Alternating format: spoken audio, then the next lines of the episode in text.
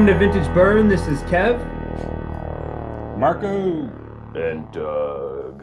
And tonight we're doing a movie review 1995's Tales from the Crypt Demon Knight.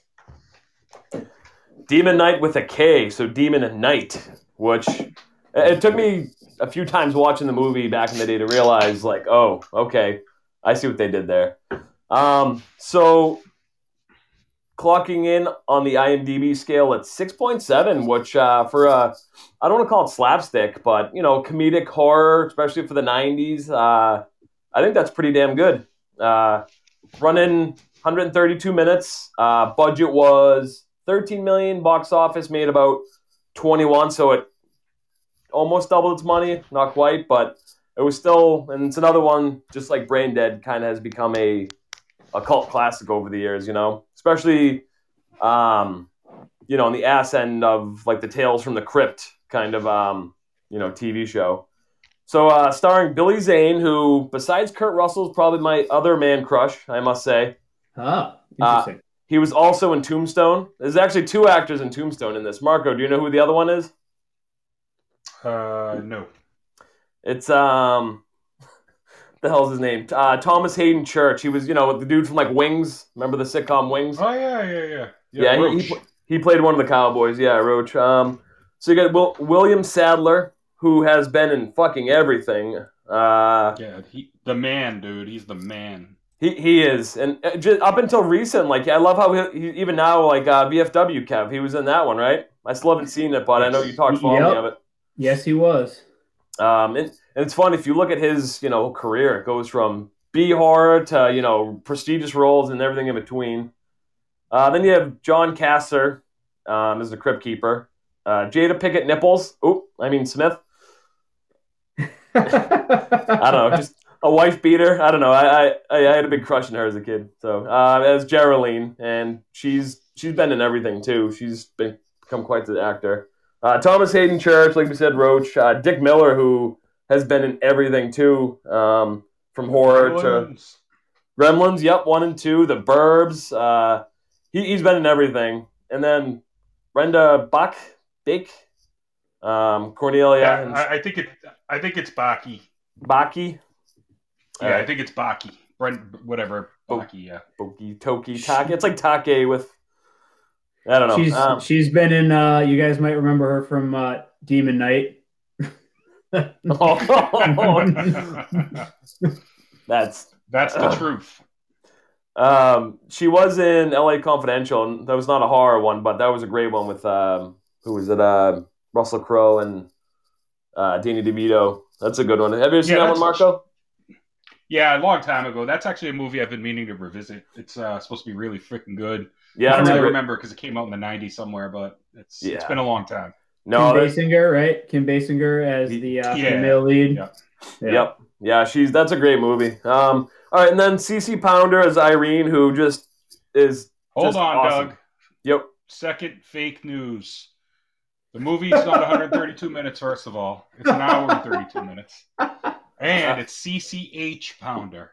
Give the lady some respect. CCH. That's what I said. I want to say? CHH or just Yeah, you CH? said like CH or CC or something. I don't remember. But you, you forgot a letter, though. Yeah, it sounds about right. Yeah, whatever. I just love CCH Pounder from like The Wire and, uh, not The Oh. Wire. Jesus, now I'm getting fake news. The, uh, the Shield. She was in The Shield. Oh, the yes, the Shield. Yeah, she was great in the Shield. And she was also in RoboCop 3, which is the worst of the three, but she was excellent in it because she's an excellent, excellent actress. She is. You can tell. Um, you know, and all the actors I've seen with interviews, you know, they all say she was just like not the life of the party, but just had. Is she still alive and pack talking about her in the past tense? Uh, She's still alive, I think. Yeah, I'm right? pretty sure. Yeah, I'm pretty sure. Yeah. yeah. Okay. I never heard of her uh, passing. I don't know if she's a big enough star that she'd make things, but I would think you'd hear that. Yeah, it might be kind of quick and yeah, you're right. A lot of them, unless you're big, you don't seem to make you know too much of a the news nowadays. But CCH Pounder is alive and well. all right, Yeah, she's 68 years old. I was looking it up too. Born on Christmas. Look at that. hot damn.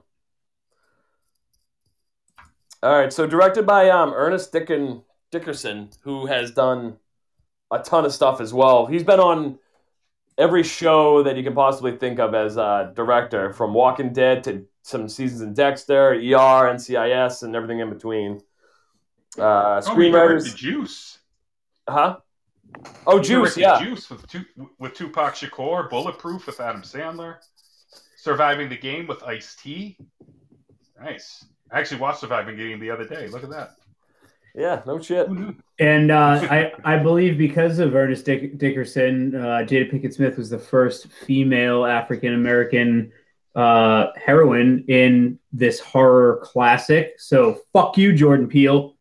Ah, I had a Always feeling that gotta- was coming. Always got to bring him down. Gonna bring down the man. You can suck a dick. anyway, we like some Ernest. Yeah. Er- Ernest is good, man. Uh, and e- even in the even in the documentary, he he seems like a chill dude. hmm oh yeah, su- super, super chill. Yep. Hey, Doug, out, out of curiosity, did you end up seeing the documentary or no? I sure did. Okay, cool. Awesome. Yeah, so at least we're we're all on the same page as far as that goes. This is like a first. We're all we're all educated and shit. This one. Yeah, it's good. How do you want to? Are you done know. through the cast or what? What's going on? Yeah, that's pretty much it for the cast. You want to start it out? Uh, we got uh, who's rolling out the uh, uh, synopsis? Oh, I got it right here. There's actually not much of a synopsis. It's uh. Hold on.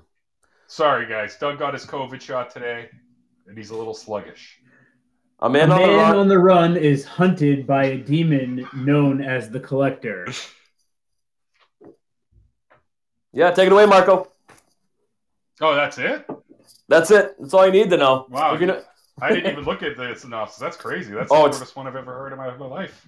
Yeah, I mean it's right to the point, but you know, and once again, if you if you've seen the movie, it's like that's all you need to know. If and if you haven't seen the movie, it's like, oh, cool, what am I getting myself into? So Yeah. So anyway, uh, yeah, the movie starts out with this uh, scene of uh, this beautiful woman in uh, black black uh, lace undies and bras and stuff, and uh, she's talking to some guy on the phone, and she's like, "Yeah, I took care of him. We're gonna get all his money."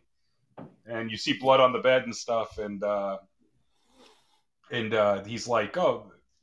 You know where is he? Oh, he's downstairs, and then it goes downstairs, and you see the guy like boiling, in uh, or like in lime or something, and uh, he get he ends up getting up, and he ends up uh, going up and whatever, like scaring the shit out of her. He's all like he touches the wall, which I this is my favorite part. He touches the wall, and then his hand sticks to the wall, and his fingers rip off. Did you guys notice that? Oh yeah, yeah, Yep. Yeah, great effect. it was cool, man. But anyway, yeah. So she, he goes upstairs, she screams, and then all of a sudden the crypt keeper comes in with the cut, cut, cut, cut. And uh, the only reason I'm going to talk about this part is it kind of irrelevant to the movie, but but it's because John Larroquette from Night Court is in this part. He's playing the guy that's uh, you know coming back from the dead to kill the, the person who just killed him. That's who it is. I knew. I knew I knew the person, the actor, but I couldn't quite peg it. Night Court. Holy shit. Yeah, John Larroquette, man, and he's been in other stuff, but I, I was a big Night Court fan when I was a little kid, so that's where that comes from.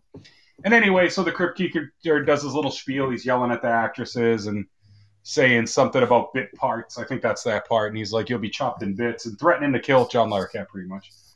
And uh, he notices we're there watching, and he says, "Hello, kitties. Pull out your drool cups and your vomit bags." and uh, this is Demon Knight, and uh, that's what Demon Knight starts. And I It love how With, uh, go ahead. I was gonna say I love how they include the uh, old school Tales from the Crypt opening of like going through the yard and down to the basement. You know. hmm Yeah, it's great. Eh, eh, that's true too. I didn't even think of that. But yeah, you know what though? This this movie is going to motivate me to watch Tales from the Crypt because I haven't seen it since I was a little kid. Same. I, I was can't- thinking this. I was thinking the same thing. Now, yeah. Before we get into the movie, I, I'm, I'm I feel kind of foolish. I had no idea because I remember watching this on American television, but I didn't realize that it was actually an HBO series, and they kind of like dulled down the episodes so they would be like, for, you know, like watchable for um, like cable TV. So like the Oh, originals, Yeah. you know, have nudity, more gore. They were like a little more risque, whereas like the we had like the watered down version, or at least the ones that I watched. I don't know if you guys at HBO, we couldn't have fucking couldn't afford it, and if your friends didn't have a black box, you were shit out of luck. Yeah, I had a black box, but I think that was like after Tales from the Crypt was on. I remember I say that. renting these from Backstage Video. Oh no shit. Were, were they were they the like straight from HBO, or were they like the um you know uh, cable adaptation? I I can't recall, but I remember renting even Bordello of Blood from Backstage. Hmm. Yeah, Bordello of Blood. Yeah. But anyway, starts out with a car, uh, a car chase. Two cars going at it, and uh, you see, well, you find out his name is Breaker, which is uh, William Sadler, right? That's his name, William Sadler. Yep. Okay, so you see Breaker being chased and shooting guns and stuff, and they end up colliding, or the big accident happens, going over 100 miles an hour. Breaker somehow survives. He ends up running off and uh, tries to steal a car. This little this little kid Danny, who becomes uh, part of the story later, also, uh, you know, he's stealing my dad's car. He calls for his dad. He runs away, and he runs into Uncle Willie, which is played by Dick Miller of Gremlins. And uh, Dick Miller's like, uh, you know, he's drinking, and he's like, "You want a drink? I don't drink. I don't like to drink alone." And he's like, "I just need a place to go." So he takes him over to what becomes basically the whole movie. And in uh, the meantime, well, go ahead. I was gonna say, remember the old days when you could just have a drink with a hobo and have to worry about some crazy virus? The old days must be Yeah. nice. And then That's a- you meet Billy Zane, who is the best uh, character ever in the movie. Actually, two cops pull up to the accident, and they're like, uh, "Oh, how did they? You know, there's nobody here. How did they survive this? And they must have been going well over 100 miles an hour and all this shit with this shit." And then who pops through the flames? Billy Zane. And what's his character name, uh, Doug? I forgot to write it down. It's just he's just the collector. That's the only thing he's you know he has no other name besides the collector. Oh, okay. I didn't know if he had a name or not. That's why I didn't realize what his name was. So anyway, yeah, he uh, he's like, why did why were you going so fast or whatever? And he's, oh, I'm chasing somebody for what an antiquity or something like that. And uh, and I believe they get a call that uh, from yeah, they get a call about the stolen car. So they go they go investigate it with Billy Zane. So they take Billy Zane along for the ride. They don't ask any further questions. They just you know he's like trying to hunt down this antiquity he calls it. And uh, let me see. I just love when Billy Zane's just sitting in the car, and it's just like very casual. You know, he's very ch- Billy Zane in general is just very charming. I find, especially in this, and that's why they, you know, why they chose him because he can be demonic looking. You know, he can look evil, but he can be charming at the same time. But he's just sitting in the back with his hat on, and just like like no big deal. Like this is like a normal day for the cops and shit. Doug says Yeah, Doug- charming, and I would say chill. I think m- maybe we have uh, different ideas, but you know, Yeah, I'm, is- I'm not afraid of my his sexuality, Kevin. That's all. It is, it is his man crush. Yes, it's just different than sexuality. Yeah. I'm, I'm, I'm confident with mine. I'll, I'll say a man's charming. I'll say a man's good looking. Fuck it. So they get to the the they get to the mission. Uh, well, going back to I'm sorry, going back to Breaker and uh, Uncle Willie. They get to the mission and he's checking in, and that's when you see Irene slash CCH Pounder, Cordelia. I'm not even going to try, and she's staring at him. You can tell she's a hooker right off the bat. Uh, she's like, ah, we don't take strangers, but he pulls out money. She's like, good enough. And uh, so she yells at Geraldine, which is played by Jada Pinkett, to you know show him to the room and something about sheets. I don't know, something like that. But uh, and then uh, The- there's the Wally scene. Now you meet Wally, who's the biggest like. I don't know. This guy pisses me off throughout the whole movie. He's just such a sad sack.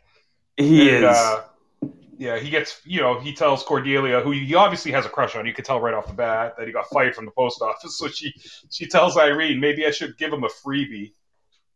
And she's like, yeah, that's exactly what he needs. And never, it unfortunately, never happens for the poor guy in the whole movie. but doesn't she say like, that's what exactly what he needs? Another person screwing him or something? That, yeah, that's right. Yeah, that's exactly what she says. Yeah, that's, Um, what, she, that's what he needs. Another person screwing him. Yeah. But it's there's a very cute scene a little bit earlier talking about with the sheets, like they were. I think um, Irene makes a joke about you're never gonna get the stains out of those sheets, you know, and you know she's a prostitute, and she's like, she just kind of puts her head down. She's like, damn guacamole. I just Yeah, thought 'cause that very those funny. stains are the same. Yeah, right. Yeah. Guacamole. so Uh, uh, The breaker is eating, and uh, Cordelia offers him dessert, and she gets up on the table, and at the same time, there's a black cat that gets up on the table, and Irene screams over, and says, "God damn it, get that pussy off the table!" so Cordelia instantly gets down, and Irene says to her, "I meant the cat." I meant the cat. So I, you know, and then uh, that's when oh, how'd the cat get in? So the cat was outside, but he got in somehow. So that comes into play a little bit later too. And I'm just doing everybody play by play so you meet everybody. Then Roach enters, which is played by t- that guy you said from Wings. Mhm. Uh, what's his name? His name in real life is Thomas Hayden Church. That's it.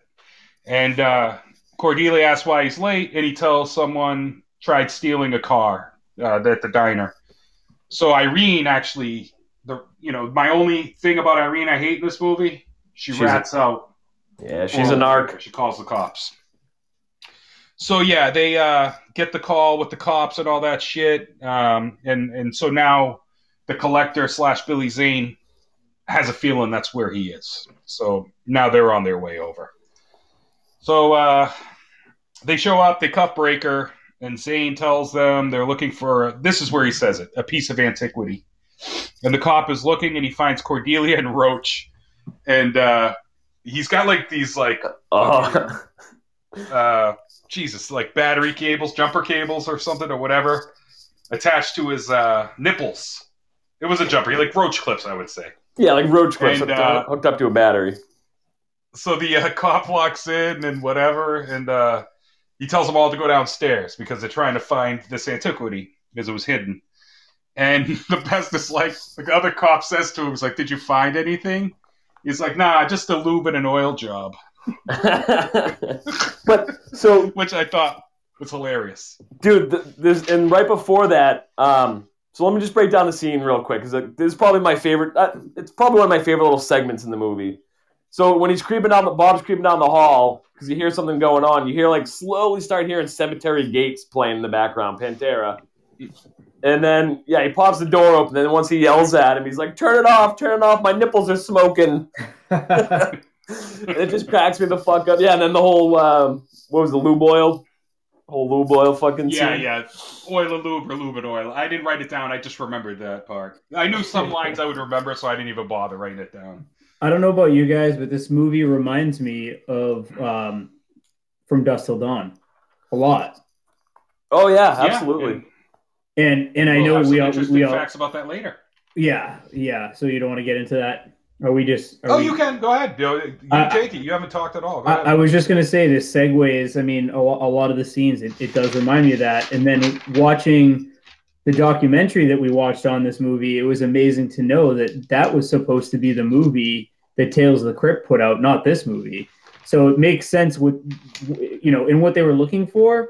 But I mean, it hadn't even been shot. So I mean, I'm, I'm, I'm guessing that from the scripts there were some similarities similarities that they noticed. And so when they read Demon Knight they were like, "Oh, okay. Well, I mean, this isn't from Dusk Till Dawn, but it's pretty damn close."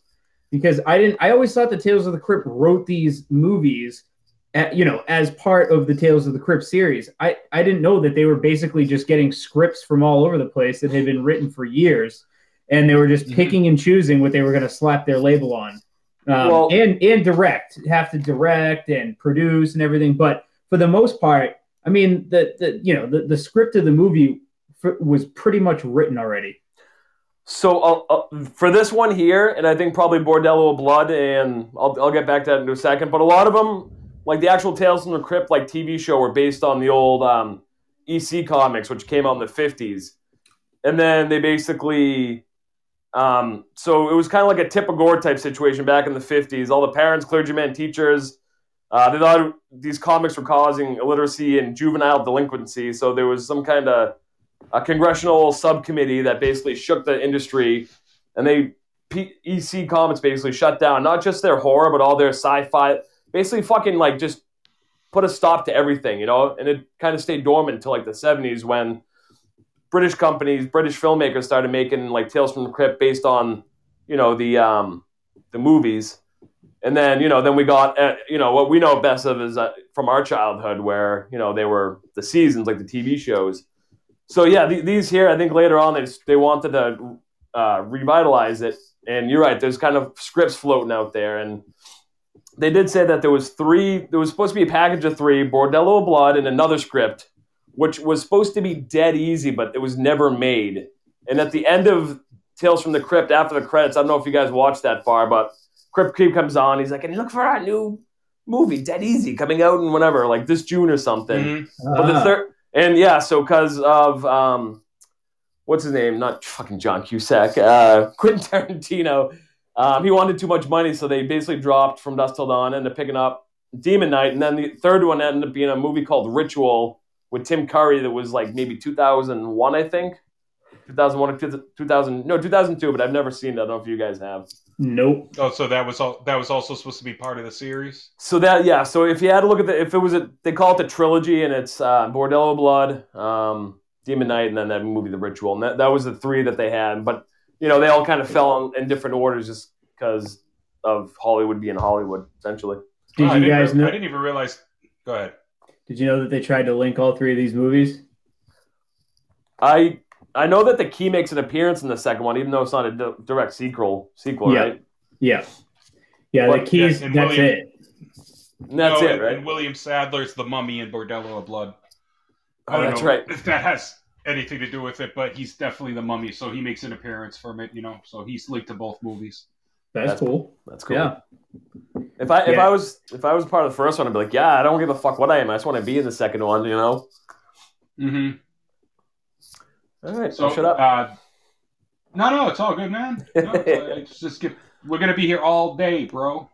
No, but uh, the cops ask where where the thing is, the uh, antiquity, and Uncle Willie opens his fucking mouth because he's a drunken bastard, and he fought Mhm. gremlins in his past life, and uh, he says, "Oh, I didn't realize it, but I saw him stash it." So he went, he grabs it and all that shit.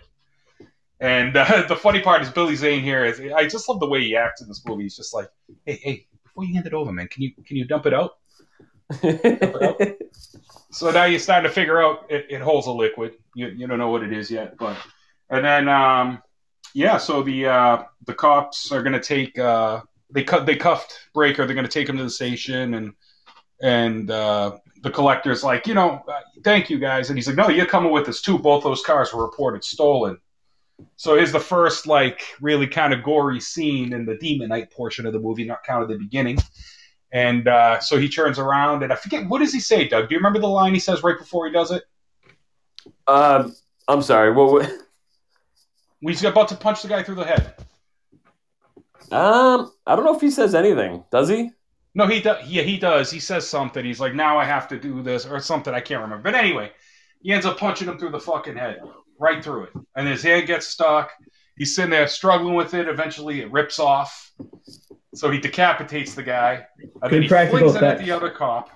Yeah, it was good. And I, I guess from the uh, documentary, they used SpaghettiOs and some other stuff. Yeah, Like beans and everything, anything they could Yeah. find. Sausages, I think was mentioned. Something like that. I can't, I can't remember. This kind of reminds me of that scene, my favorite scene from Dead Alive, where uh, the dude just comes up and punches a chick right through the face, and then just starts fighting everybody with like um, her, her like head still on his hand, like the whole body. It kind of, I don't know, I don't think it was a direct nod, but it was. I'm like, yeah, that's. It's just, it just makes makes the scene. So yeah, Breaker gets the handcuff keys from the other cop and uh, presses the amulet on Zane's face. It burns him up, and then he just jumps through the window outside. And this is when you see Billy Zane uh, say, "What? Fuck that cowboy shit! This ho dunk, po dunk, whatever." And he starts doing the dance. I think- Yeah, you know what I'm talking about. Yeah, that's I think what made Doug fall in love with him is that part. yeah, absolutely. Po dunk. It was right then and there. And he actually, um, because of this movie, they say that that's how he got the role for the bad guy in Titanic, kind of like the villain Correct, yeah, Titanic, because he, you know, he plays just as such a good, stern, charming psycho, charming. No, he's definitely charming, man. I mean, even in the later, like the uh, vi- the, the fantasy scenes or whatever, the scenes that he creates for everybody, like he's such a charming fella. Mm-hmm. I almost fell for him too. Not quite as much as you. But we almost did. But anyway, he ends up cutting his own hand open, and this is where all the fucking chaos just really starts. And he has his green blood, and and he's bleeding like a motherfucker, and he's like, you know, throwing the blood all over the place, throwing the blood, and it's on the ground, and then all of a sudden, these demons start rising up, and um, yeah, they look pretty cool too, man. Once they're up and out, they got the freaking top knots and uh, their masks and all the like nipple rings and weird stuff on them. And uh, I thought they looked cool. And in the original, uh, well, this wasn't the original script due to budgetary cuts. Uh, they were going to actually just make them like humans That would with like sucked. sunglasses. Yeah, that would and, have like, terrible. see- yeah, but uh, they, they, the guy that was producing it or whatever, I can't remember. I- It was in the documentary, but the guy said, "Nah, we're gonna find a way around it," and he he found it in the budget to just make these suits and just do a little bit of makeup. And luckily, they they did that because that would have sucked, Kevin. You know, with the CIA looking people or whatever they described. Yeah, yeah, just humans, humans with glowing eyes or whatever. It would it would have just been lackluster. I, as a kid, I always thought that the demons kind of looked like the Crypt Keeper, but I mean, I guess now you can see them closer, um, I maybe not at all. But I, I always, as a kid, was like, oh, they kind of remind me of the Crypt Keeper, which makes sense why they would have demons that look like that. Um, Mm-hmm. And the other thing too, I don't know if you, I, I don't know if I missed it, but you, I, it's unbelievable to think that they filmed this inside of a hangar. The entire movie was done with mostly practical effects. The background that was easy for them to figure out how to do something, but I, I think they said they had a, they just had a black background, but that it was all shot inside of a hangar. That, that's so cool. They don't do that shit anymore. No, Yeah, yeah. absolutely not. Yeah, I mean, go ahead. Uh, Er- Ernest was saying that like he's like they didn't want to do it. He didn't want to film for like it took forty days. He didn't want to film for forty days at night. He's like it's just not healthy for the cast and the crew. You know, like throwing off the cycles and everything. So that's why they decided to go with the hangar to uh, just to make it more more feasible, more livable, more you know overall just more enjoyable to make. Yo, it does. It does work. I think. Yeah, man. There it is.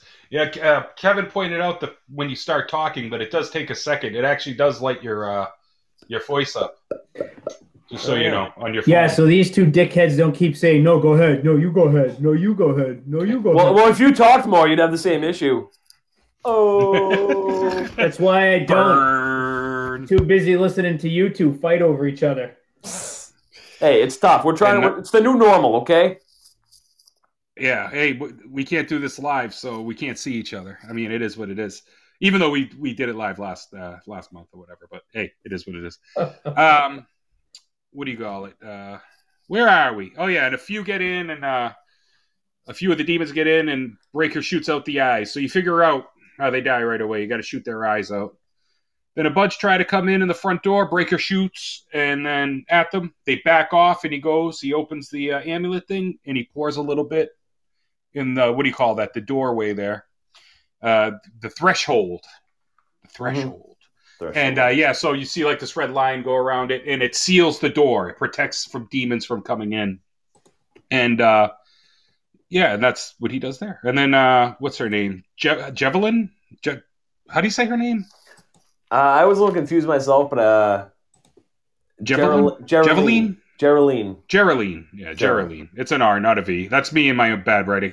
And Willie attempt to go out the back. They get attacked. Breaker comes and saves the day. He Hears him screaming. He throws a like a butterfly knife, gets one through the eye, pushes the guy out, and he seals that entranceway. And then uh, one attacks Cordelia and Wally. So everybody's basically getting attacked. He saves them too. Oh, actually, no, I'm sorry. Wally saves it. He's shooting the thing, but he's shooting in the head, and then Breaker comes in. He's like, shoot it in the eyes. And then Wally, I don't know where he, got trained, man, but that dude can shoot. Got those eyes right away. Two shots, bang, bang. Uh, that fucking thing dies. So now you you know they're all in there, and, and you know Breaker's starting to seal off the rest of the place. So uh, then you get like this flashback of like Jesus stuff. You want to somebody want to explain that part?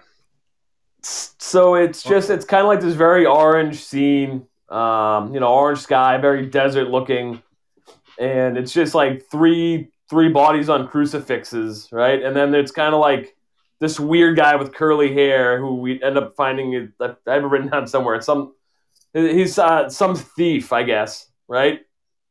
Mhm. And it's very it, it's very quick, and we don't know. It, you're starting to realize that all right, maybe that there's something that's been going on for a long time, but we don't know what yet. It's like a little teaser for for later on. But now, was this the scene, um, or was it the? There's another scene, another flashback he has about like the World War World War One in France when they brought all the dirt in. That was another one. Yeah, Yeah, that's like- that another scene. Yeah, that's like the last of them. The last of uh, his, I believe. Mel Gibson definitely watched this before he made Passion of the Christ. uh, uh, you know what's funny is I thought that to myself too. Uh, I was I don't know why I thought of that. Yeah, Yeah, yeah. I don't know. I was like, oh wow, it's uh why did I just think of Passion of the Christ? The other thing too is uh, I don't know about you guys, but Billy Zane's character, I know in the documentary he said it was his evil version of uh, Jim uh, uh, Robin, Robin Williams. Williams. genie, but I got a lot of Beetlejuice from this. ah, I can see Yeah, that. I can see absolutely. Definitely, I, I agree, man. I could see it. You know, obviously not as wacky as Beetlejuice, but definitely in some of his movements and even the way he talked and stuff, you can hear it. I Yeah, agree. Describe himself as a genie from hell. You know, Tim uh, Robin Williams, genie from hell. Which you know later on when you know he starts kind of fucking with people's minds, and it definitely makes sense. Now, this part I wasn't even going to talk about just because I don't think it's that relevant to the movie. I mean, it, I guess it kind of is. I just like what the guy says, and and it's uh, Cordelia, Wally, and Roach are all kind of fighting because when they went to run out the door, Cordelia did get stuck outside. I didn't mention that, and they had to save her. And uh, so she's fighting with Roach because Roach left her there. Roach ran back in and closed the door on her. And um, so anyway, she ended up getting rescued. So they're fighting now. Wally's in the room, and you know Wally's my friend. She says he helped me, and and he's like, whores don't have friends. And I felt so bad for poor Cordelia there. I just Yeah. No, I felt the same way. Yeah. You can tell she's just a sweet girl that just you know, and she just needs a real a real love in her life. She never knew real love, and yeah, you feel for her. and she did, and she did not age very well. No. Um, I was I thrown know. off because her IMDb picture, she looks great, but I, I, I don't I don't know how to say this without sounding like rude, but it almost kind of looks like she had a stroke. You know what? You might be right, and I'm probably an asshole for saying what I said because, like, she could have. Like, yeah, definitely. It looked like her mouth wasn't moving properly. You, you might be right, man. Yeah, something. I, I, I cause she, cause she said something in the documentary about like being able to, um, she feels like that, like the Cordelia role was like her, like 'cause she was, you know, uh, has no said something like no happiness and kind of like dark but like soft, you know. It's like so she Mhm. connected with the role. And then she she says that's why you know she thinks that her character was the weakest and why he goes to her first, which is kind of coming up, I believe. Yeah, yeah, yeah. It's coming up. It's coming up. Uh, the, the cat got in, so they chase it to the basement. This is uh, back to Breaker and everybody else. Uh, they find that there's a breeze coming from this little area, which ends up being a mine. We'll find that out in a little bit.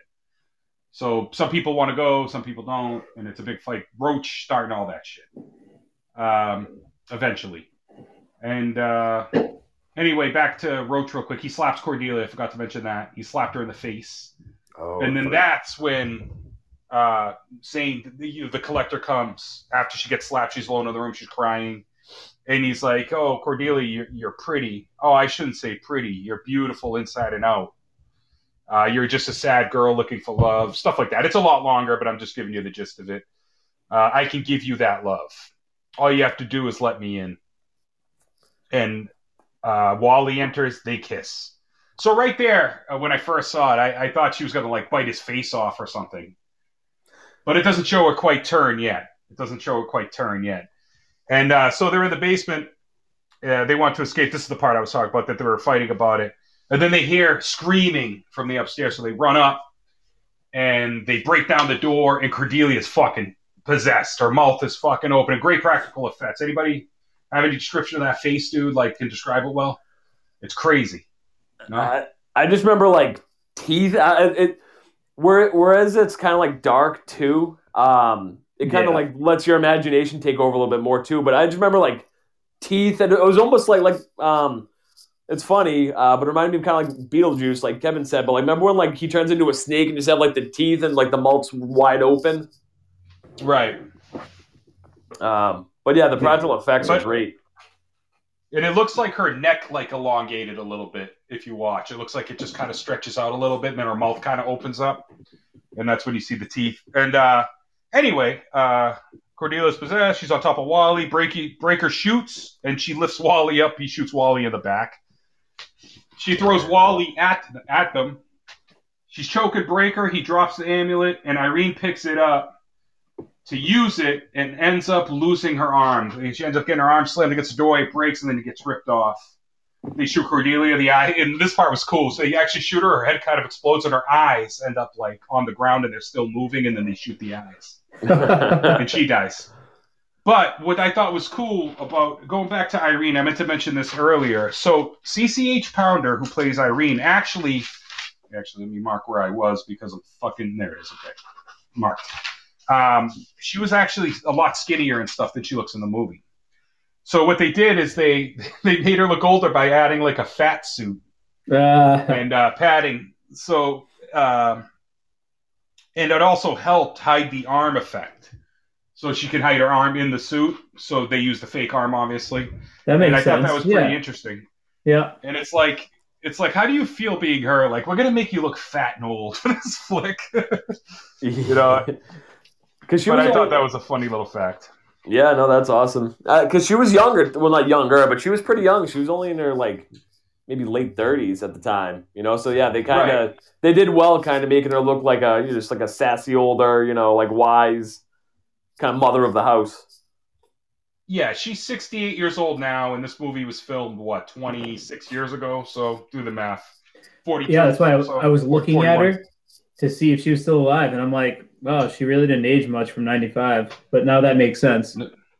hmm And that's what it is. Yeah, I mean, she, you know, she's she's just an. I I love her, man. I've always loved her, like I said, in everything I've ever seen her. So I felt bad for her losing her arm because she's awesome and she's mean, and she ends up making a huge sacrifice in a little while. So they go back to the basement. Roach is sledgehammering the entranceway, and then this is when the second um, flashback happens, where it shows the crucifixion, like the nail getting nailed in the hand, and then the skull's all over the ground, and then. Uh, there's a demon hand, right? That's under the blood of Christ, and it burns his hand. So the dude, the thief, I'm guessing, he has the amulet, and he's getting, he's he's putting uh, the blood of Jesus in, uh, in the amulet, and then it shows the demon grab the amulet and like just start shaking like he's dying, and so that's like the second vision that uh, Breaker has. I keep wanting to call him Striker. I don't know why the fuck. I almost I wrote down Striker like ten times. I had to cross it out. Maybe Breaker. So and they go into the Sadler. mines. Huh? No, nothing. I was just comparing the names. Yeah, they go with no, no, just break, no, no, breaker, and but I kept writing down striker. Like I think it's because I watched X Men the other day, and, and there's a character Stryker, the one who makes Wolf, uh, Weapon X and all that. Wolverine gives him the adamantium, and I think Mm. that might be why. So they go into the mines. Breaker seals the uh, entrance of the mine. They find Danny, little Danny, the guy who screamed to his dad his car was getting sto- stolen earlier. Then they, uh, the demons show up you know, eventually. It's, it's a few minutes, but they show up. They end up running back. They make it back to the entranceway into the mission. And Breaker says it's all good. It's sealed. Then fucking Roach Fucking Roach. takes a shotgun. Go ahead. What does he do, Doug? Fucking douchebag. Just no one doesn't want to listen to anybody. Fucking shoots one of the zom- or zombies, one of the demons through the, uh, you know, the shield, The, the seal. The seal. the seal, and yeah, and fucking it breaks the seal. You know, now it's all. Mhm. They were good. They were good for a little while, but no, break. Roach had to fucking hop in and be a dick. Yeah, and then from there, they all run up and they all make it. They all make it to the uh, top of the stairs, which was sealed accidentally earlier. And uh, I forgot to write it down, but I forget how it happened. But I think they, they dropped a little blood fell out of the amulet and it actually accidentally sealed it. So they actually got lucky right there. So the balcony got uh, sealed. Uh, and then they discover they're low on ammo. This is where they're talking about, I only got four bullets left. And, oh, how about shotgun shells? And she's like, not up here. They're downstairs. And this is when the World War One flashback happens, Doug. Okay, yeah, I got that here. No, I, I I jumped the gun. I couldn't remember what scene that they they did. Yeah, if you want to explain it, go ahead, bro. I like So- when other people explain things. I guess when uh when they were filming this scene because it's like trenches, it's like World War One. It's very you know it's they're foxholes, and uh, Mhm. so I guess they they brought in like trucks and trucks and trucks and trucks of what they thought was dirt, but I guess it was like mixed with manure and uh, and it was the, the the actors say that it was like just unbearably hot in general, and then to add hot manure into a pl- uh, airplane hangar, uh, it they said nobody Yeah. wanted to be in there. Sounds like a terrible mix. Hey, Yeah. What did you What did you guys think of the uh, What did you guys think of that scene? I mean, as war buffs, uh, did you guys think they did that pretty well? I think so, especially with the, what, what they yeah, had to, look, what they had to work with.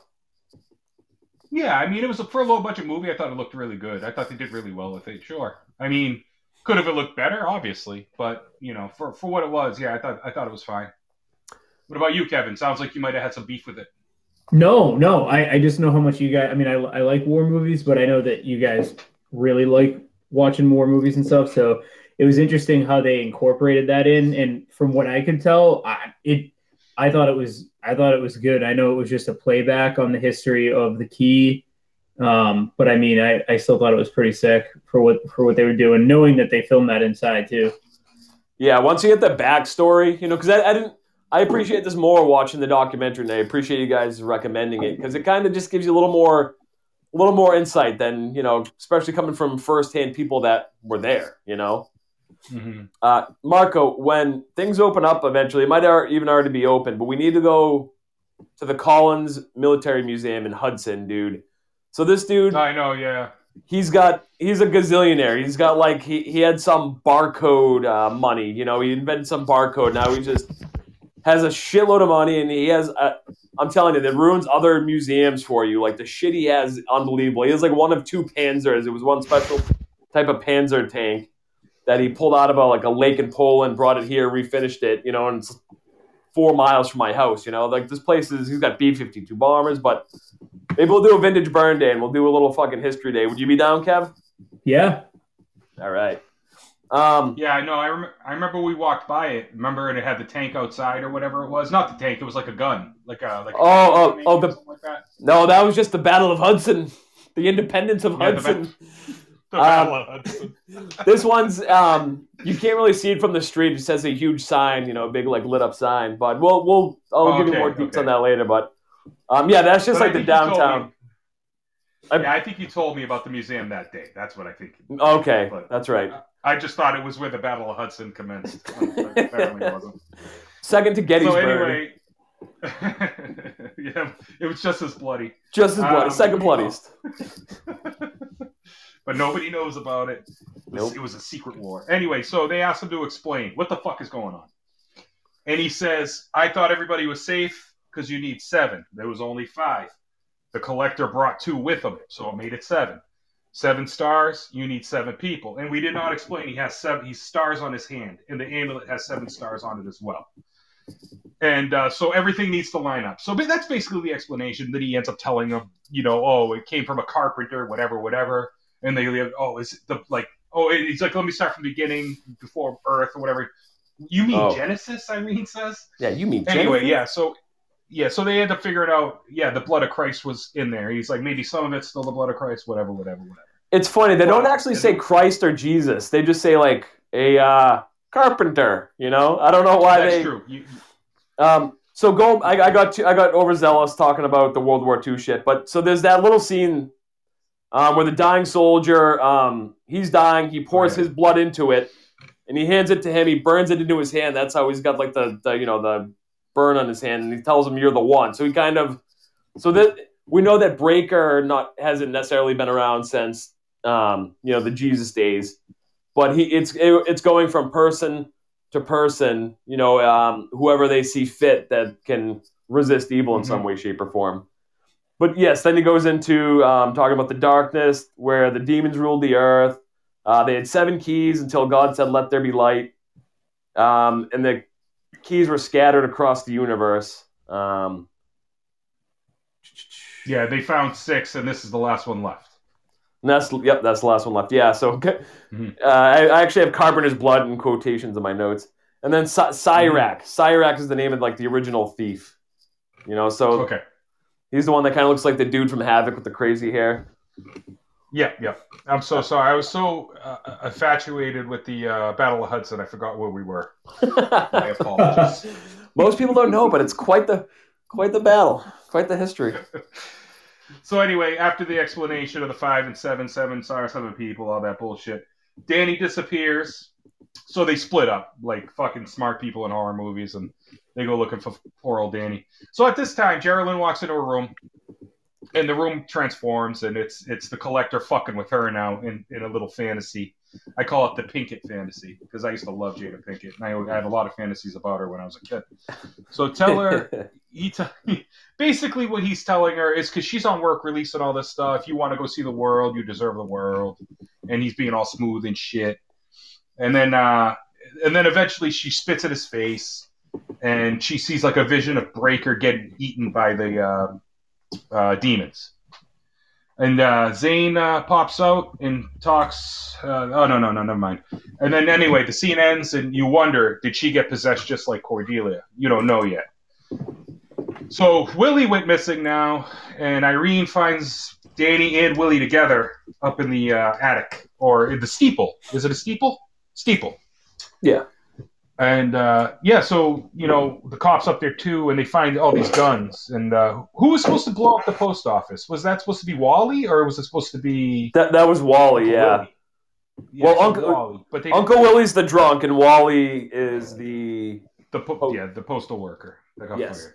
which is kind of crazy that even seeing this years later, like I remember, like remember, like it was a thing that you know to quote unquote go postal. There was like countless mass shootings of like post offices back in the nineties. So Mhm. Yes. it's Oh, kind yeah, of yeah. fucked up that like it's fucked up, but like you know most people wouldn't realize that this was kind of a thing. You know, maybe if a kid, fifteen year old kids watching this, might not realize that going postal in the nineties was actually a fucking thing. Yeah, yeah, yeah, yeah. And it, it uh, I still think it's a term used. Uh, But I'm yeah. not 100% sure. I, I think so. I haven't But, heard it in a uh, while, but I think so too. Yeah. Um, so, so Irene, go ahead.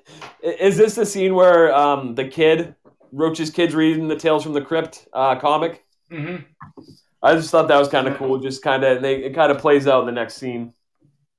Right. And um, yeah, so they find grenades. And then you go to Willie's fantasy, which is my favorite part of the movie. lots and lots of boobies. So basically, the room changes. Danny's behind him, and uh, what Willie's seeing is just a bunch of naked ladies, a bunch of topless ladies. And Willie's like, I mean, I'm sorry, Danny's like Uncle Willie, Uncle Willie, or whatever, and he's not paying attention. All he sees is the uh, the boobs. And then you see Billy Zane pop up as the bartender and offers him a drink. And you know, Willie being the alcoholic, he accepts the drink, he accepts the drink. But another funny, quick little thing on this in the uh, documentary, it talked about it it took 16 or 17 takes because Dick Miller couldn't get the lines right because he was distracted by the boobage. Yep. I don't blame him. the boobage. Yeah, Hey, you know what's you know what's funny? I just thought of this now. The the uh, bartender behind the, the the bar fantasy scene is like The Shining. Oh, It is, yeah, yeah, yeah, absolutely, absolutely is. Uh, I was going to mention that, Kevin. Good job, buddy. I was gonna mention it too, but you guys took it from me. Oh, No, that's a great comparison. Crap.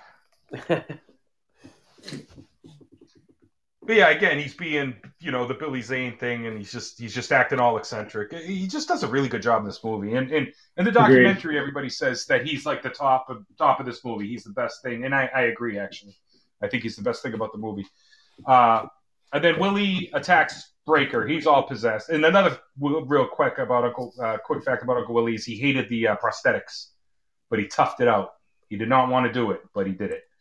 Uh, so his his face was all demonized, and um, yeah, he ends up killing Willie. At the same time, Zane attempts to. This is my favorite too. Zane attempts to uh, get Irene, and he's got a fantasy thing for her, and he brings up the plate and shows her arm, and she just literally it, right away tells him to fuck off, and it goes away. You notice that? It's like two seconds long, and she don't fuck around, man. She's like, "Fuck off, dude. Get out of here." So anyway, uh, Roach apologizes to Breaker. At the same time, he pickpockets Breaker. He pickpockets the amulet. And then he's trying to give it to Zane. Zane pops up and he's, you know, telling him, you know, if you give it to me, you'd be cool, all this shit. So he hands it to uh, the collector, the or Zane, and he puts it in this case. He's like, put it in the case for me. And then he goes to walk down the stairs and he thinks he's home free roach anyway. And uh, he's like, yeah, this is nothing compared to my hemorrhoids or something like that. And uh, and that's it, man. Fucking Zane looks at him. It's like I lied, and the demons kill him. Yeah, rip him So apart. Roach trying to be a cocksucker, they rip him apart, man. And it, Roach gets what he deserves for trying to freaking be the best, you know, whatever. Oh, and I forgot to mention another good part that happened there because he had yeah, Roach beforehand had to clean the seal. I forgot about that. The uh, sponge part where Billy Zane has a sponge in his mouth and it comes out like a tongue. Remember that? That's Yep. cool, man. And I, I didn't realize until in, in the documentary he kind of he kind of he talks about that and he's like goes to the prop guy and he's like do you have a sponge? You know preferably a clean one.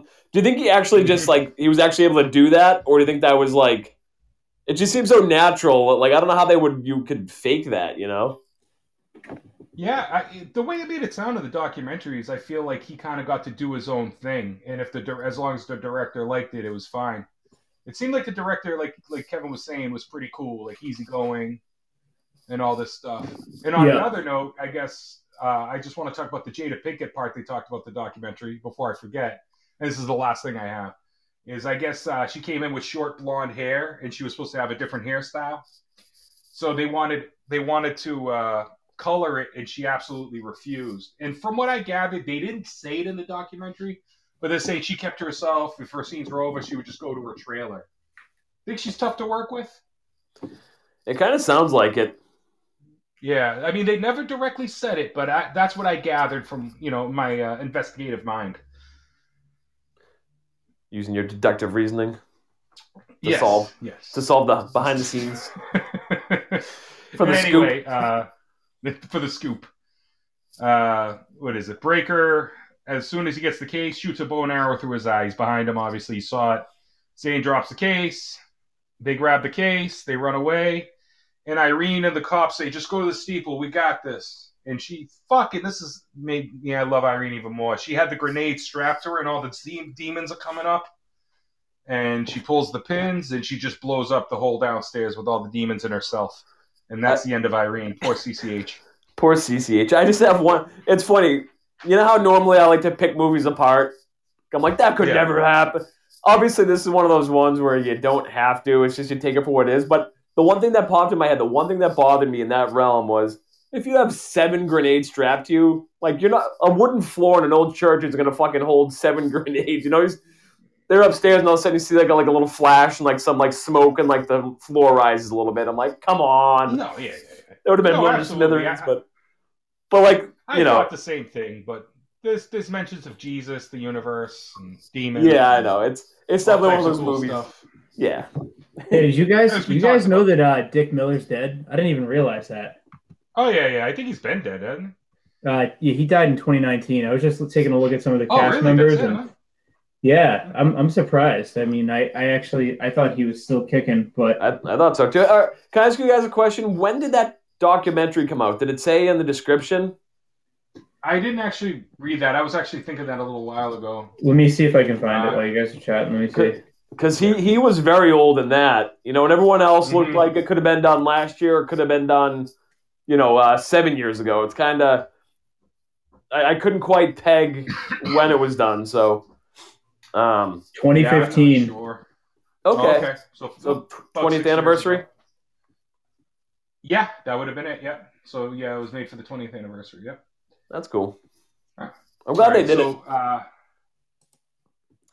so at this point, it's Breaker and Geraldine. They're in a room, and he's trying to hand her the key, like pass it down, because he knows he needs to pass it because it might be his end. There's something he, he I think he has a feeling he's gonna die. No, remember trying to give it to re- remember that it, it's uh so once once his hand lights up from the seven keys uh Oh, yeah. I, don't know if it's a tattoo or if it's just supposed to be burned into so burned into his hand once that lights up that means that they that the demon knight needs to fight the battle against the devil and whatever evil they encounter to pass on the key to the next person. It's basically like, hey, your time's up. We're lighting your ass up. It's time to find somebody else. And it has to, Yeah. there have to be seven people in the room. And the seven people uh, out of the seven, one will be chosen as the next Demon Knight. Ah, there you go. Good man. I didn't catch that. I guess. Did you, Doug? Uh, ha- like half. I knew there was more to it, Yeah. but Kev- Kevin's like the silent Bob uh, of, of the podcast. Like he's quiet for like most of the time, but when he comes in, it's just really intelligent, like to the point. Like, thank you, silent Kevin. So anyway, as he's trying to hand her the key, like to make her the next demon knight, Danny ends up being possessed somehow. Probably when he was in the room with uh, Willie earlier, with all the boobies, and he uh, fucks Breaker up, tears up his chest and shit. So she kind of really saw what happened. I mean, his chest was all torn up, and uh, Geraldine kicks Danny out the window, which was sealed. So Danny explodes. His sneakers get left behind, and they look like a nice pair of sneakers. If I was a kid, I would have liked those. They did. Uh, So I think this is the scene I was talking about. So you you, you kind of see take pages.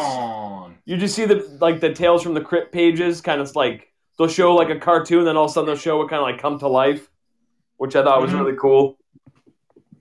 Yeah, and it was Danny's face of the cartoon. That's right. In the uh, I'm sorry, in the comic book. Correct. Yeah. Yeah, I keep saying cartoon. They, yeah, comic, like in the comic The strips, comic which. Yeah. So anyway, he's dying. He passes the key to her, and she sees all the same visions Breaker saw throughout the thing. So you see the cross, you see everything, whatever, everything we talked about. You see, and then Breaker dies, and all the seals go away. She uh, fills up with blood. She covers herself in blood. And she covers herself in his blood, right? Obviously, it's got to be. It's got to be. His in his blood, yeah, because it's like kryptonite Yeah, to, yeah. to the collector. so the collector comes in she's covered in his blood and uh he like extends his hand out. He's telling her you know come with me whatever whatever. I love you all this bullshit and uh or trying to say it. And uh she grabs his hand and he gets burned and kind of runs away. So she's walking around. She sees like a body bag in a bathtub and all this stuff. She she looks in there and uh from behind he uh says like curtains up or something something cheesy and he grabs her by with a shower curtain and he throws her in the tub and washes all the blood off of her. While that's going on, though, she takes a swig of um, of the blood that's in the amulet. And this part, like he's like dragging her around. There's like a dance scene. There's all types of shit going on. If anybody, I, I didn't get too descriptive on this part, so if anybody wants to take it, take it. Uh, there was the fire penis um, sexual sexual sexual innuendo fucking COVID shot. Yes, Szechuan. Sexual. innuendo. Yeah. Um, yeah, so he because he's he's like basically telling her he try, is trying to tell her he loves her. Now, do you think he's just trying to? Do you think he's actually in love with her? Or you think he's like like just taken back by how strong of a like woman she is, or you think he's just trying to like because he's charming throughout the movie, and then all of a sudden he's like now he's fumbling on his words and you know saying like God I I I, th- I love I uh, you know and do you think you ever Yeah, could yeah. love me and so I'm almost like is this guy is he like showing a little bit of weakness or is he this is part of his plan? Yeah, see, because you might be right. It might be like he actually is has an attachment to her to an extent because, you know, and the other people, he has no problem telling them whatever they want to hear. You know, Mhm. and with her, uh, he's got issues. So I, I have a feeling that it might be this might be his moment of weakness, definitely. All right, Uh, kind of lets could his guard down. Wrong. That's Yeah, kinda what I got, you know, is 'cause- totally down. because he's so confident and so charming. And all of a sudden he's just fumbling on his words. It's like there's got to be a little bit, a little bit more. Mhm. Yeah. Um, so anyway, there's some dancing going on, and uh, she's got the blood in her mouth the whole fucking time. And eventually, she just spits it in his face, and he like melts away, which kind of was uh, eh, kind of a weak ending in my opinion. well, doesn't he end up turning Didn't into really like a, a demon in like the fire, like kind of before he? Or yeah, that- yeah, yeah. That's why I told somebody to take it because at the end I forgot to write down a couple parts. Yeah. Yeah, he. So he. I think she. ex- She must. She must escape, obviously. But you know, like you see him kind of like turn into like a demon, then he kind of like melts in like the fire, and then like the the the mission or the church or whatever like blows up. Right. And it's she and it, survives. Yes, it, it is kind of anticlimactic towards the end, you know. But they they said in the documentary there were a few different endings, and this was the better of the two, I guess. Yeah. So Yeah.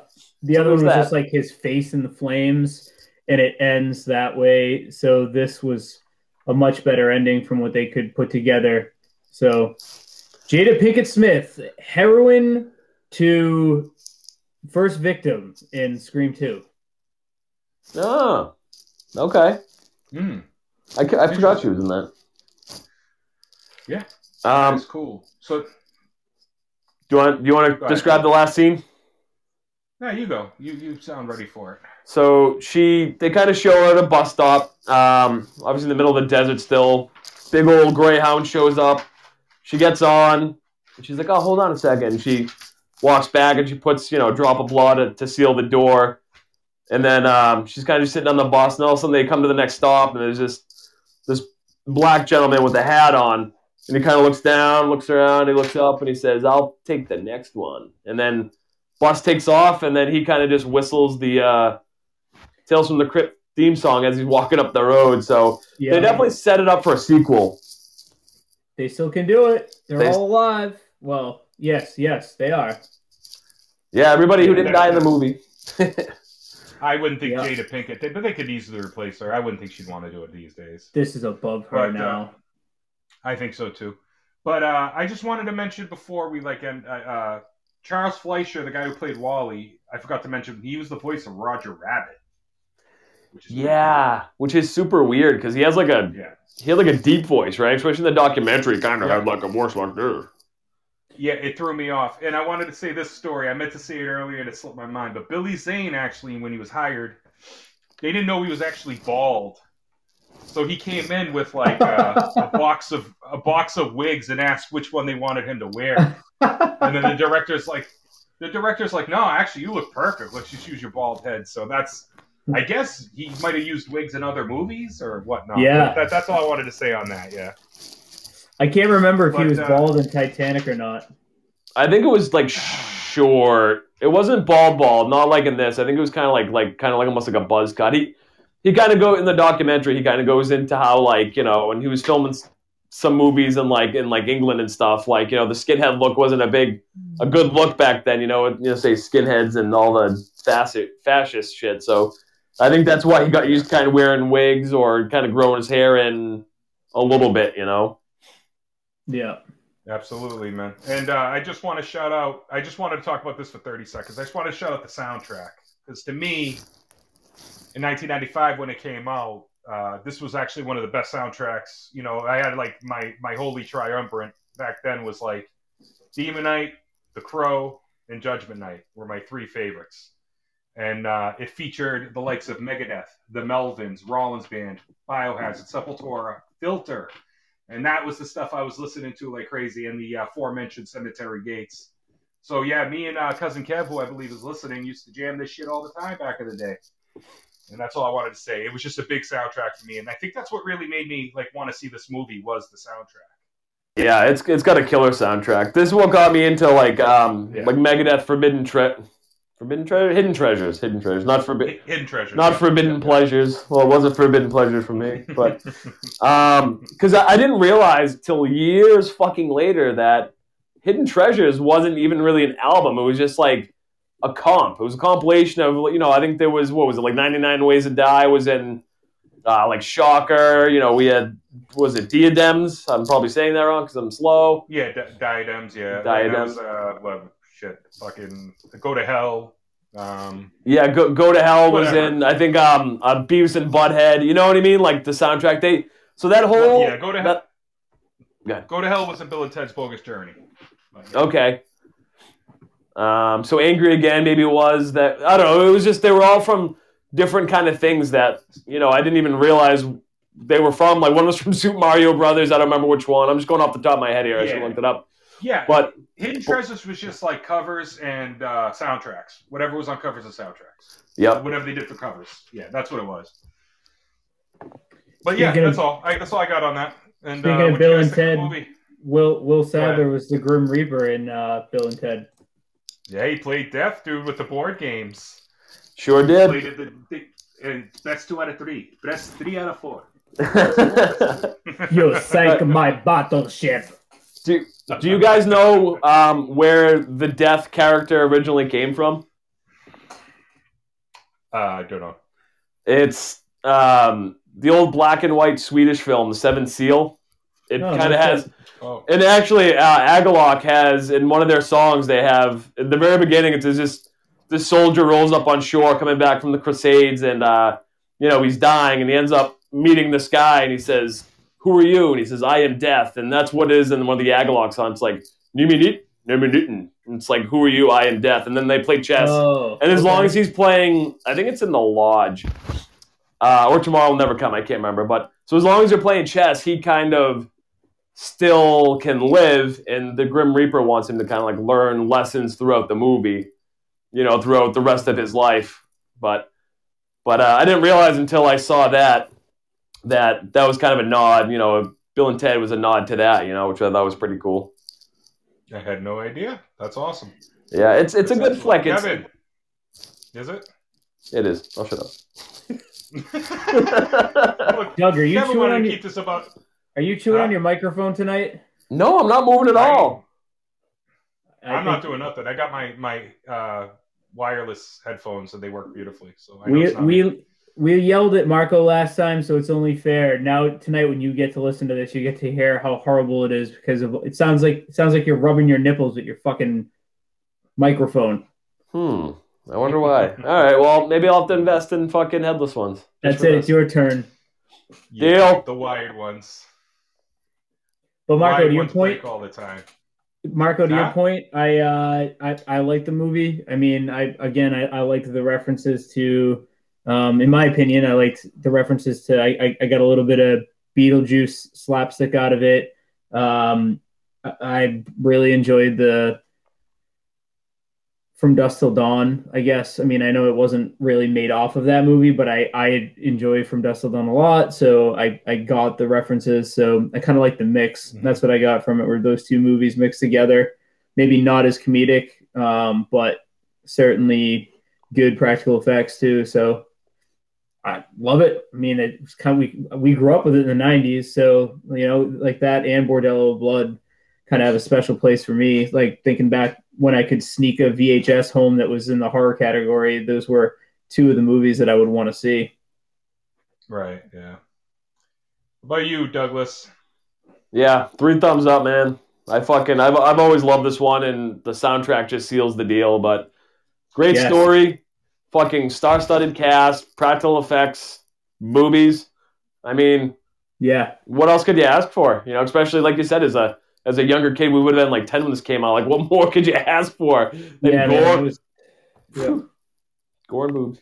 Did your third thumb go up for Billy Zane? it did. Thanks, COVID shot, for the third thumb. yeah, I'm growing a tail from my COVID shot. I got mine a couple weeks ago, but uh, no, I'm gonna I'm gonna echo their sentiments. I think uh, I agree with everything they said, and uh, I was kind of worried about this movie because I haven't seen it in a long time, and I thought, you know, is it one of those movies that didn't age well, or you know what it's like when you watch a movie that you thought you loved and you're like, yes, fuck, this sucks. Like Popeye with Robin Williams. I thought I loved that movie. Then I tried watching it. and I was like, this sucks. and uh, sorry, sorry to all those that like that movie. That movie sucks. But um, yeah, man. And but I was worried, and and man, I watched it three times in the last what four or five days, in between my uh, Good, the Bad, and the Ugly, and the uh, Dollars trilogy, Clint, Clint Eastwood. I'm trying to get into westerns. I don't know why. Those are good movies. Did Danzig And, uh, uh, influence you into watching more westerns? No, I just, I just, it's Clint Eastwood, Oh, and, and I appreciate the guy, so I wanted to give it a shot. And they're actually pretty good movies. You could tell the uh, some of the guys that dubbed. But anyway, we'll talk about that another time. But yeah, overall, man, loved it, uh, and I'd watch it again, dude. I almost kind of want to watch Bordello of Blood, even though I didn't like Bordello of Blood back in the day. I didn't like it, so I'm gonna try it again and see if it grows on me. Well, just watch Glenn Danzig's Verotika and anything or Veronica, and everything will be good after that. No matter- I Oh, won't matter I what you watch. that, so yeah, yeah. three Fucking- thumbs down. Oh God, Three thumbs down.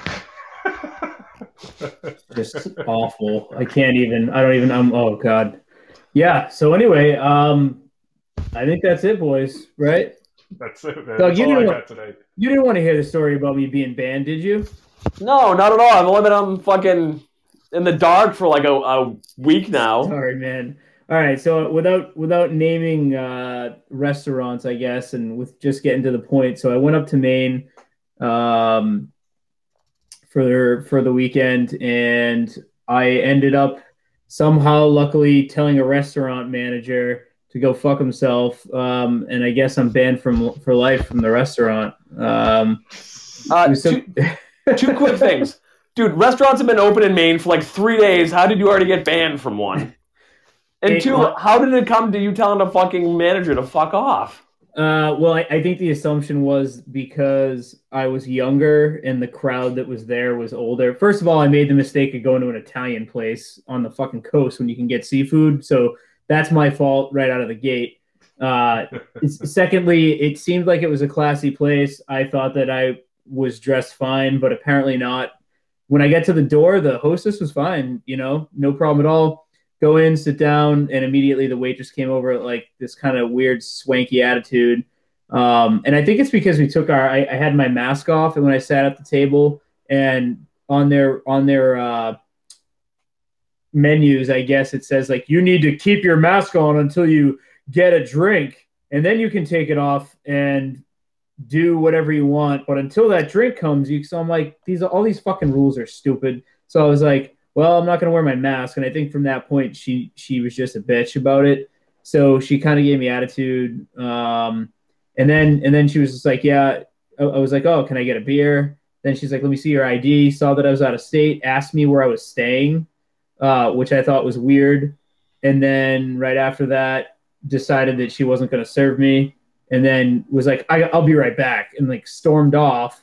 Then came back and was just like, Are you gonna get food? And I was like, Okay, well, I guess I'm not getting a drink since I never got that question answered. So I did, and I and I ended up ordering food.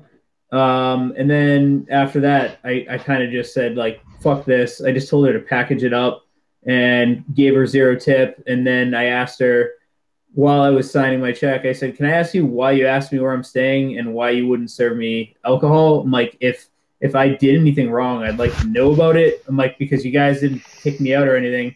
And she's like, I don't have to answer any of these questions. I was like, oh, that's funny. You get to ask questions and I don't.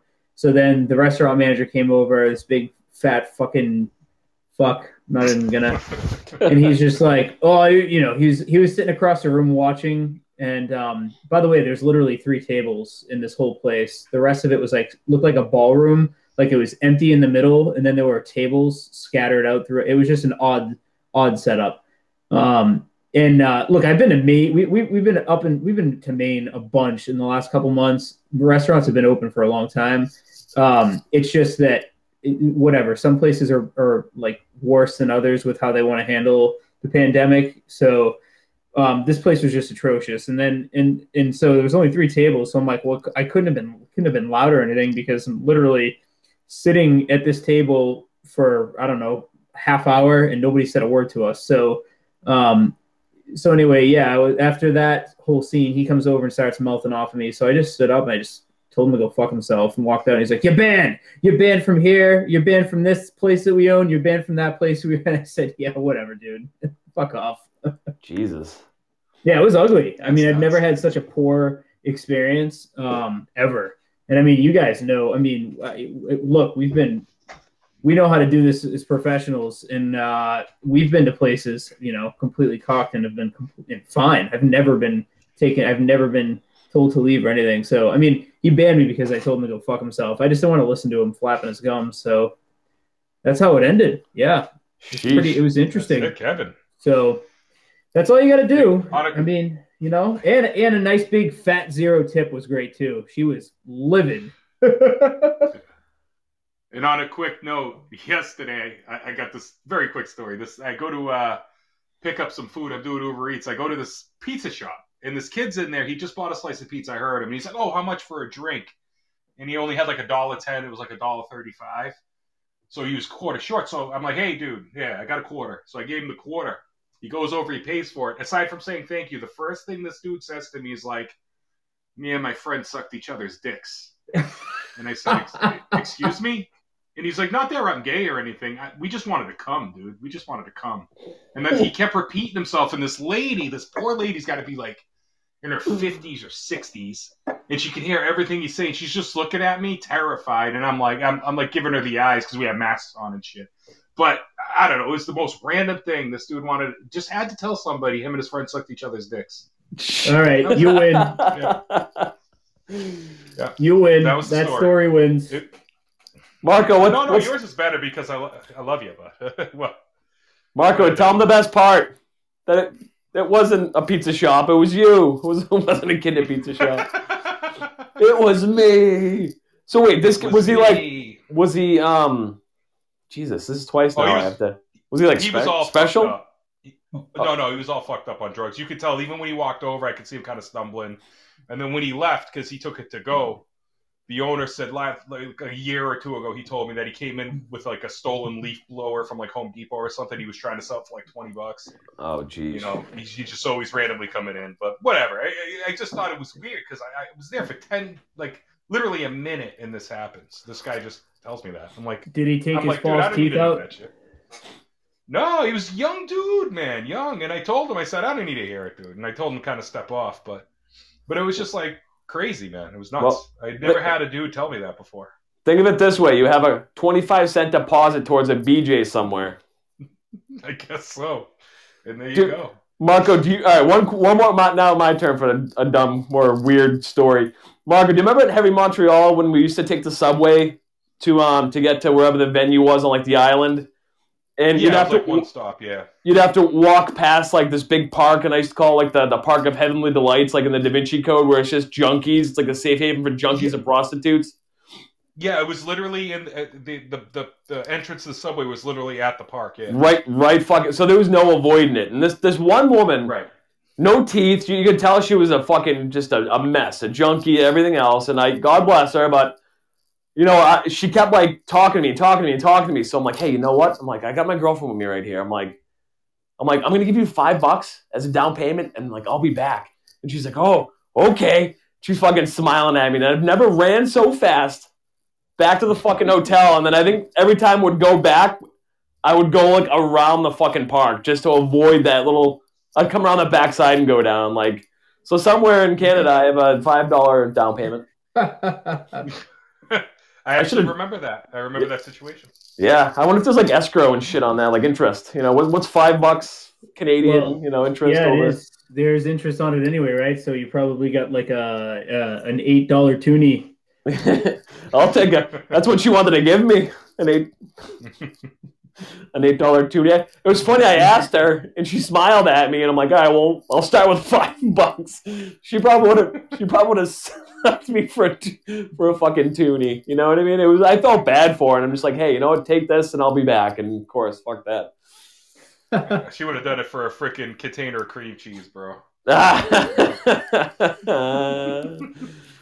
That's another story for another day. But anyway, guys, All right. uh, This is yeah, we uh, went over an hour because we started telling our silly stories. That's all right. Well, this is Kev saying when you're on the coast, get seafood, not Italian. Hey, one more time, get your vomit bags, bro. Marco. and uh, hey, look for uh, Vintage Burn cryptocurrency coming this summer. an NFT. Oh man, we really should do an NFT. That would be the first podcast to do an NFT sold for five million dollars. Man, imagine how many Okay. toonies I could buy. Get your moon bags. All right, kids. All Have a horrific Right, night. all right, kitties. Bye. Good night, everybody. Bye. Bye.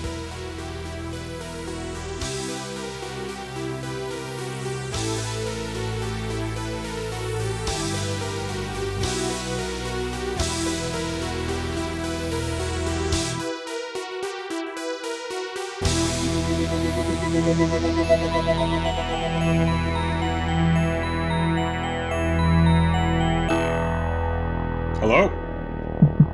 Hello.